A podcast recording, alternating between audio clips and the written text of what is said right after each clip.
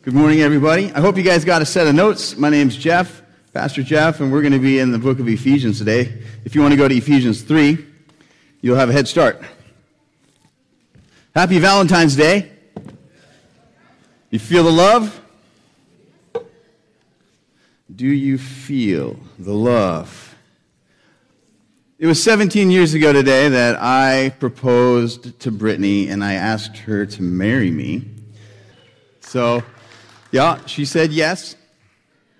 But I wasn't sure she would say yes. Well, I kind of knew she'd say yes. But here's the thing we never had said the words, I love you, until that day. You see, we had thrown that word around kind of haphazardly in some relationships that uh, preceded our relationship. And uh, we kind of both, without really talking about it, made this decision that we're just not going to use that word uh, until we were engaged. We never talked about it. But on uh, February 14th, one night, we drove around Portland. We went up to this hill, and there's this big mansion that overlooks downtown Portland. And I told her, I was like, Brittany, I want you to know I love you. Maybe we can cut all the band instruments behind me. Maybe that's a factor. All right, it's just kind of how it goes. I learned something from the last time I preached. You'll notice I have a binder. and it's like they're all there and they're going to stay in order unless unless, you know, I do something crazy. But uh, I thought we wouldn't have a problem with the wind today, but apparently that's still a, a factor.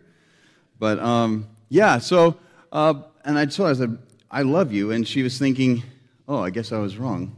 He's going to say that before he proposes to me. But the next words out of my mouth were, Will you marry me? And so, uh, you know, she said, I love you too. So, Valentine's Day, of course, is uh, a day where we think of um, love and romance. And I just want you to know today that you are loved. Bigger than that, or more importantly, or uh, most profoundly, I guess, is that Jesus wants you to know that you are loved. I'm wondering if there's anybody that can help Josh figure out how to make my voice not be so booming. Oh, there, there's Greg. All right, Greg, take the boom out of my voice. All right, so let's pray this morning, and then we're going to jump into our text and back into our series. Heavenly Father, we stand before you now. We're opening up your word, and we're asking your spirit to communicate things that only your spirit can reveal to our hearts, Lord. Lord, your word is sharper than a double edged sword, and it can penetrate, it can divide, and it can expose, it can reveal, it can help us see things, Lord. And so we, we look to you and we pray right now that you, Father, through your Spirit and through your word, would open our hearts, Lord, to be able to hear and receive. In your name we pray. Amen. So, how is God going to, how is, so how is God going to be known? How is God going to be known? It is all in the family. And today our message is called You Are Loved. So, before we get going, I want to remind us of the big picture theme of where we've been. We've been talking about the big picture of God's purpose to spread his glory through his image bearers throughout the land. Last week we looked specifically at the local family, and today we're looking a little bit broader than that at the church. And God has brought together, redeemed, and reconciled a church to be a display of his glory. And so we're going to see some words from Paul this morning. Now, Paul uh, is writing to the church in Ephesus. Paul, remember, used to persecute the people, the believers in Ephesus. Did Paul love the church? Not when he was persecuting them.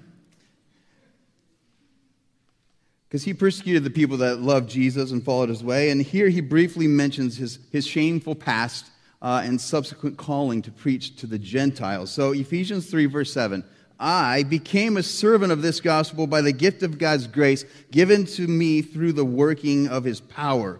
Although I'm the least, I'm less than the least of all God's people this grace was given me to preach to the Gentiles the boundless riches of Christ and to make plain to everyone the administration of this mystery, which for ages past was kept hidden in God, who created all things, his intent was that now, through the church, the manifold wisdom of God should be made known to the rulers and authorities in the heavenly realms, according to his eternal purpose that he accomplished in Christ Jesus our Lord. So, God's display of, his, of himself in the church is described as the manifold wisdom of God being made known to the rulers and the authorities in the heavenly realms. How is God, his love, how is God's glory, how is God's wisdom on display? What exactly are these heavenly beings and these principalities in the air, uh, heavenly the authorities in the heavenly realms? What is it that they're actually observing when they are observing this? Well, stay tuned. The answers are in our message this morning. So here we are. We're going to talk about love. So we're going to go here together, and this is Ephesians 3, verse 16. And we're going to read through this passage. But before we do, I was thinking about this. Why do we so quickly lose sight of his love? Why do I so quickly lose sight of his love? And I was thinking how sometimes my heart feels like a child who's running down to the ocean to grab water, to bring it back up to the shoreline, and the water's all splashing out, and kid doesn't realize there's a hole in the bucket, and they go up to, you know, they're making a castle, and by the time they get there, and it just seems to keep. I can't con- contain it. I can't touch it. And, and I want to read these verses with you because I find it's also surprising that sometimes we, we even push away love. Have you ever had anybody push away your love? You just wanted to love them. You just wanted to. No, no, no, no. There's these, these barriers that, that we put up. So we got holes in our bucket, or we push it away. But at the same time, there's this longing, there's this thirst to be filled with the love, to know that feeling. Have you ever seen somebody who knew they were loved? Imagine my wife, the moment she's got a ring on her finger, the subsequent months of walking around, and she's like, what, what that feeling is to, to know that you are engaged to be married, you know what I mean? And that you are, I mean, it's an exciting time, you can imagine, right? Or, or a kid that you blessed, maybe you were out there and you bought a kid a candy, a treat, and they're like, ah, you know what I mean? It's like to, to that, that, that feeling of that, of that exchange of, of love. Someone who knows their love. But let's, we, we can't stay here too long, so let's read this. I pray out of his glorious riches he may strengthen you with power through his spirit in your inner being so that Christ may dwell in your hearts through faith. And I pray that you, being rooted and established in love, may have power together with all the Lord's holy people to grasp how wide and long and high and deep is the love of Christ. And to know this love that surpasses knowledge, that you may be filled to the measure of all the fullness of God. You are loved. And I want to look at these a little bit more deeper. I want to dig into these and I want to go backwards. I want to I like doing things backwards for some reason. We're going to start at verse 19. It says, And to know this love that surpasses knowledge, that you may be filled to the measure of all the fullness of God. This love that surpasses knowledge, but to know something that goes beyond knowing. It's not just a matter of, yes, thank you, God, I know that you love me. But Paul's praying that his church would begin to know something that's beyond just knowing about it, right? Verse 17, so that Christ may dwell in your hearts through faith, I pray that you, being rooted and established in love, may have power together with all Lord's holy people to grasp how wide and long and high and deep is the love of Christ. Christ dwelling in our hearts. Christ dwelling in your heart rooted and established. And I want you to think of a tree. Imagine a tree with gigantic roots, deep roots going down, deep, strong roots into the love of Christ, established in the love of Christ. But we're grasping this together with all the saints, that we would have power together with all God's holy people to do this going deep and being established in His love with all the saints. Not only are my roots going down, but your roots are going down, and your roots are going down. And we're like a grove of deep rooted people who's, who are established in the love of God, grasping just how high and how wide and deep his love is. He says, I pray that out of his glorious riches he may strengthen you with power through your spirit in your inner being. But so this is a spirit enabled grasping. It's not something that you could actually do on your own. Because Paul's praying that this church would have the Spirit's power, the Spirit to be able to help them have the strength in their inner being so that Christ could reside there and so that they could experience this love and to know its depth and to go rooted in it and be established in it. And so that is, it's like it consumes them, its depth and its width and its breadth. And I want to ask you are you being filled with the boundless riches of Christ? And if so, how? And if not, why not? Are you knowing Christ's love in a way that surpasses knowledge? And in, is Jesus' love for you, is it ever expanding or is it shrinking? Does it feel like it's shrinking? Can you feel the love? What truths do you need to renew your mind with in order to, to grow your capacity to be a receiver of the love of Jesus? Are there holes in your bucket? So, this morning we're actually going to talk about something that Paul um, mainly focuses on. Um, it's not in too many of the other writers in the, in the Bible, and it's this beautiful picture of adoption. You know, maybe there's nothing more that says you are loved than adoption. Adoption says you are loved, you are, you are welcome here, and you get all the rights of being in this family.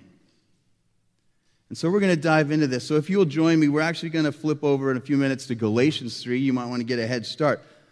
There's just a few places in, in the New Testament that talk about that, and they're in Paul's letters.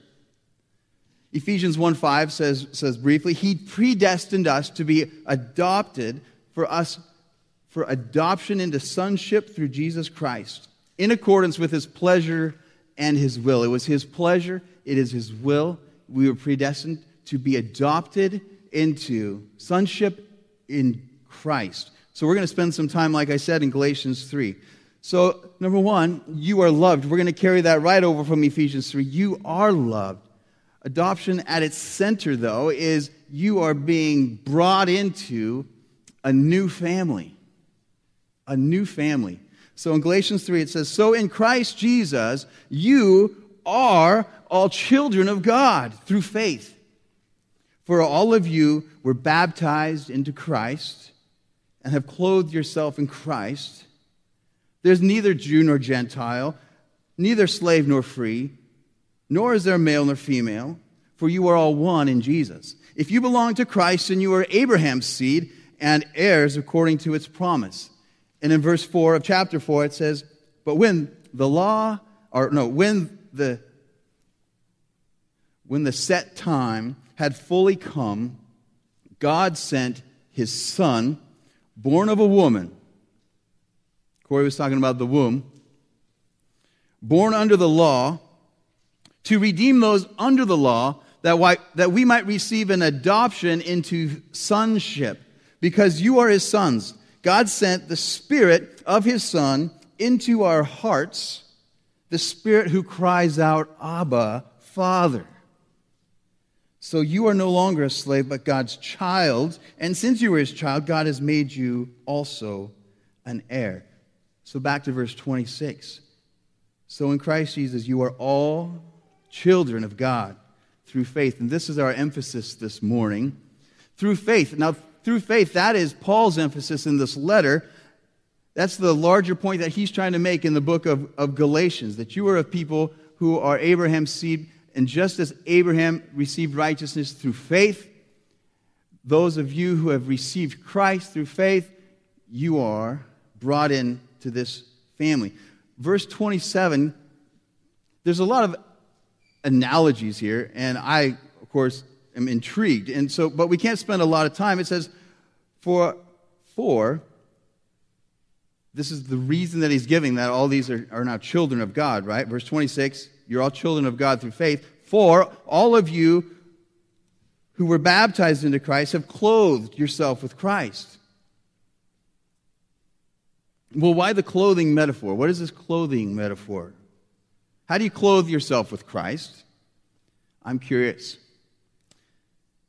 This takes us, actually, if you think about it, all the way back to Adam and Eve. When was it that they realized they needed clothes? Yes, I heard all that you just said. So, in Genesis 3 7, they realized that they were naked, and it says they made clothes for themselves. Right? Was that enough? They were clothed. They felt something inside, so they made clothes for themselves but very soon after, they still hid, right?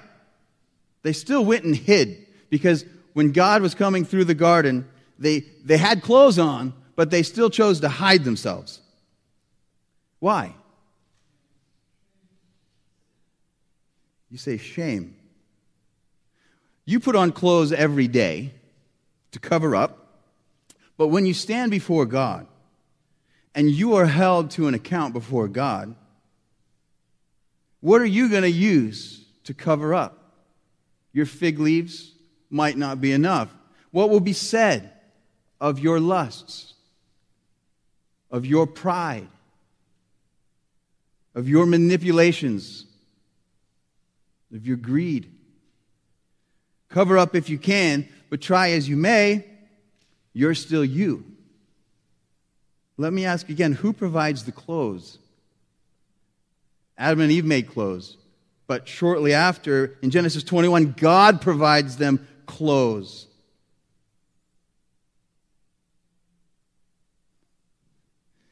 It's a theme that's actually picked up in Revelation. We can't go there. Uh, I think it's in the church of Laodicea. To see it talks about buy from me clothes um, that are uh, of righteousness, the clothes. You know, so there's, there's a lot to it. But God provides the clothes that truly provide the covering that we need. Clothing is brought into this conversation in Galatians 3. The clothing that God provides in Jesus isn't merely an external covering up. It's the complete covering because he has redeemed the one who wears the clothes. Baptism into Christ and clothing yourself with Christ are connected in this verse. Baptism is, a, is an external behavior. It displays an internal reality, the same as with clothing yourself with Christ. In verse 28, Galatians says, There's neither Jew nor Gentile, neither slave nor free, nor female or male or female, for you are all one in Christ Jesus. In Jesus. When you wear Jesus, when who you are in Jesus is the most important identifier about you, then when you stop and look around, you realize that all of those who have also been baptized into Jesus, into his church, into Christ, are are also clothed in Christ, suddenly you realize that indeed you are, you are one people. There's a unity that's shared, a togetherness and a community that's experienced because of our being clothed in Christ. That's the most important thing about you. Remember, these people, you know, it says no Jew, no Gentile, male, female, and we say, what? What's going on here? These people have never been the same anything. They were never part of, of, of the same. It was always an us and a them. I'm talking about their experience, what it was like to worship God for them. In their lifetimes, it was never we are one in this. It was always us versus them. Women, you get to go into one courtyard, Men, you're allowed into another courtyard.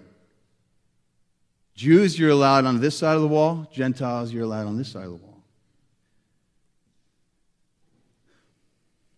And Paul's pointing out that there's not in Christ, there's not those who have, who have been strong enough to obey enough things, enough commands to obey the law in themselves, and, and they've made it in through the law, and, and also those who, who couldn't hack it, and they just believe in Jesus, and they're in heaven also.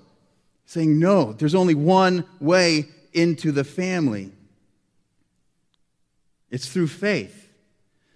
Faith in Christ and his work for you on the cross is the grace that saves you. And once you are in Christ Jesus, you become one, one family.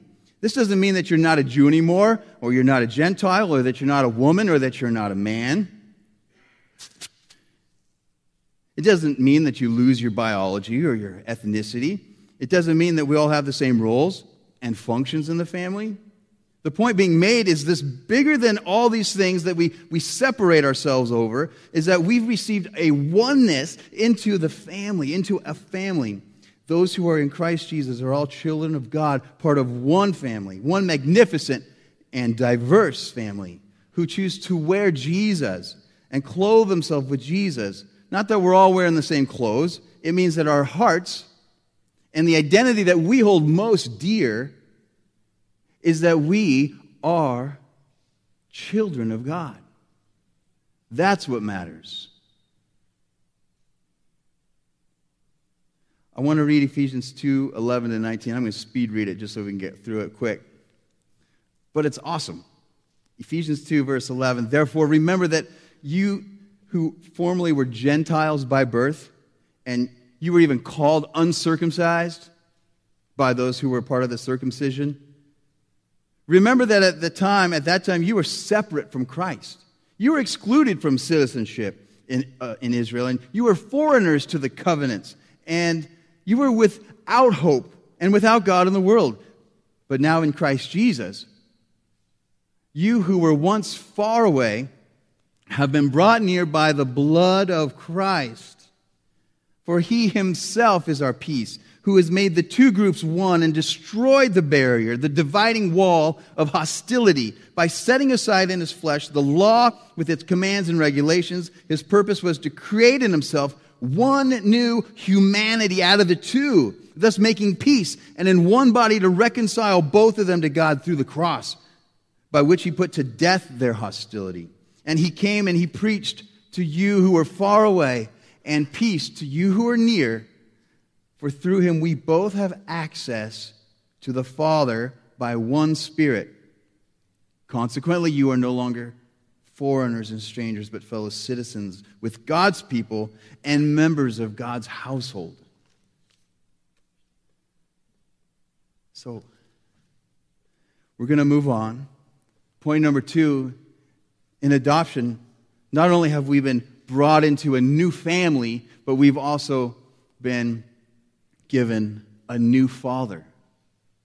Adoption tells us you are loved and you are welcome here. And I want to connect those two thoughts together. You're welcome here, and we have a new father. And I just want to ponder this a little bit in Galatians 4 4 through 6. It says, But when the time had been has fully come, God sent his son, born of a woman, born under the law, to redeem those under the law that we might receive adoption into sonship because you are his sons, and God sent the Spirit of his Son into our hearts, the Spirit who calls out, Abba, Father. And I want you to think of the open arms of the Father. We actually sang, running to your arms, running to your arms. Think of maybe the, the story of the prodigal and the Father running to his, his Son with open arms. But this Abba, Father, this speaks of access. There's this new name that you have been given for which you can communicate with God. Abba, Father. Now, if that spirit is in you, if his spirit is in you, he cries out within you, Abba, Father, and with it there's access, and with it there's intimacy, and there's closeness to a Father, to a God that can see you, to a God that can hear you, to a God that nurtures, a God who teaches, a God who is patient with you. You are welcome here. Well, not only that, adoption teaches us that you are loved, and it says you are welcome here. Adoption to his family gives us, let me just read what I wrote. Adoption into his family with a father like ours brings with it some amazing blessings. Adoption says you are loved, you are welcome here, and you get the, all the rights of being in his family. You have a new future. You have a new future. It talks about if you are, in verse 7, if you are you are no longer slave, but God's child. And if you're a child, since you're his child, God has made you also an heir. And so we have two things. We have a future inheritance. We have heaven. We have the promises. We've been, been invited into seeing Jesus face to face, a redeemed body, the rewards of a life lived by faith down here. And we have a future glory. And I want to read Romans 8, partly because it's one of the other passages that talk about adoption. It says, For those who are led by the Spirit of God are the children of God. The Spirit you received does not make you slaves so that you live in fear again. Rather, the Spirit you received brought about your adoption into sonship. And by him we cry, Abba, Father. There it is again in Romans. The Spirit Himself testifies with our spirit that we are God's children. And this is where it gets interesting, and I, I, I, make a distinction here between this and the other passage, is that there's a future glory that we can anticipate. Now, if we are God's children, we are heirs, heirs of God and co heirs with Christ, if indeed we share in His sufferings, in order that we may also share in His glory. Let's just jump to verse 20. The creation was subjected to frustration, not by its own choice, but by the will of the one who subjected it, in hope that creation itself will be liberated from its bondage to decay and brought into, this is the part that I wanted to highlight, into the freedom and glory of the children of God. Wow. The freedom and the glory of the children of God. That's our future. That theme of God's glory on display keeps coming back. Okay, so what does this mean for all of us? What does this mean for all of us? It means that when the world looks at the church, it ought to see a family of people in fellowship with one another because they have been brought into fellowship with God through a common family member, the Lord Jesus. And just as the marriage union we looked at last week is a way to demonstrate that fellowship, the other relationships in the family prove it too. So we've seen the life changing power of adoption into a new family, the new relationship that we have with God the Father and Jesus through the Holy Spirit. And may the, the, the desires that we would be fully convinced of His love, that we would feel it, that we would be able to experience, to know it in a way that surpasses just knowledge. But what do we do with this awesome realization? We need to be receivers of His love. We need to be responders to His love. And we need to display His love. His love overflows. We need to reflect that love in the way that we treat each other. It's, it's, it's important. We overflow this love in our church family. We're called to live a life that is worthy of this calling. The way the church lives is crucial. Paul follows this logic in Ephesians. After all this awesome description of what he's done, bringing the, the two into one, and this, uh, he's saying this manifold wisdom of God being on display. And then in Ephesians 3.20, he says, to God be glory in the church forever and ever. That verse that says, you know, he can do immeasurably more than all we ask or imagine, according to his power that is work within us. To him be glory in the church forever and ever and ever. Right after that, you know what Paul says? After that is chapter 4, verse 1. He says, As a prisoner for the Lord, then I urge you to live a life worthy of the calling that you've received. Be completely humble and gentle be patient. bearing with one another in love. Make every effort to keep the unity of the Spirit through the bond of peace. There's one body and one Spirit, one baptism, one God and Father of all, who is over all and through all and in all. But to each one of us, grace has been given as Christ apportioned it. So, live a life worthy of the calling. What's the calling? calling to be the church and to be this one new family adopted for his purposes, there's some attitudes and behaviors that help preserve our oneness. We preserve our oneness by choosing love instead of division.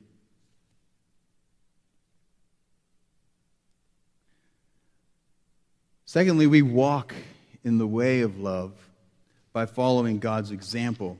Later in chapter 5, he said, follow God's example. Therefore, follow God's example, therefore, as dearly loved children, and walk in the way of love. Just as Christ loved us and gave himself up for us as a fragrant offering and sacrifice to God. But among you, verse 3, there must not even be a hint of sexual immorality or of any kind of impurity or of greed, because these are improper for God's holy people.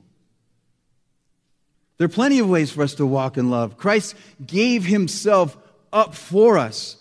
Now, this is the marker. He gave himself up for us. Are you giving yourself up for anyone in the family? Who is it? Who is it you're giving yourself up for? We all love someone. You know, I included verse 3 there uh, on purpose because we tend to struggle with this idea. If we all just love like Jesus, then everything goes. Why would we want someone to obey something or conform to some sort of laws or expectations or rules? And I think it's important. Because it's popular in our culture to self love. You ever heard that? Love yourself. Be true to yourself. Seek my pleasure. It says in the end times, there's going to be those who love themselves. There will be lovers of themselves. But putting on love and walking in love isn't the freedom to serve myself. Even though God, out of his abundant love, has made a way for forgiveness and redemption, he's warned us to put an end to a variety of negative and ungodly behaviors from our flesh and to not them, let them be taking up residence in our hearts or to be identified among our family. That's because we're His family for His purposes. It's almost like the takeaway this morning should be you are loved. You are welcome here. You have the full rights of being part of this family. So act like you're part of this family. Because God's plan is to be glorified, and his redeemed and reconciled church receives and responds to and displays the love of God. Whose love are you reflecting and whose glory are you putting on display? Church, you are loved. And I hope, together with all the saints, that I could know this love that surpasses knowledge. This love that's received in our inner being, that fills us up with joy and hope unto all the fullness of Jesus. So, to help us picture this immensity of love, remember that you have been adopted. You have been adopted, redeemed reconciled, and brought into his glorious family with a glorious Father and a glorious future.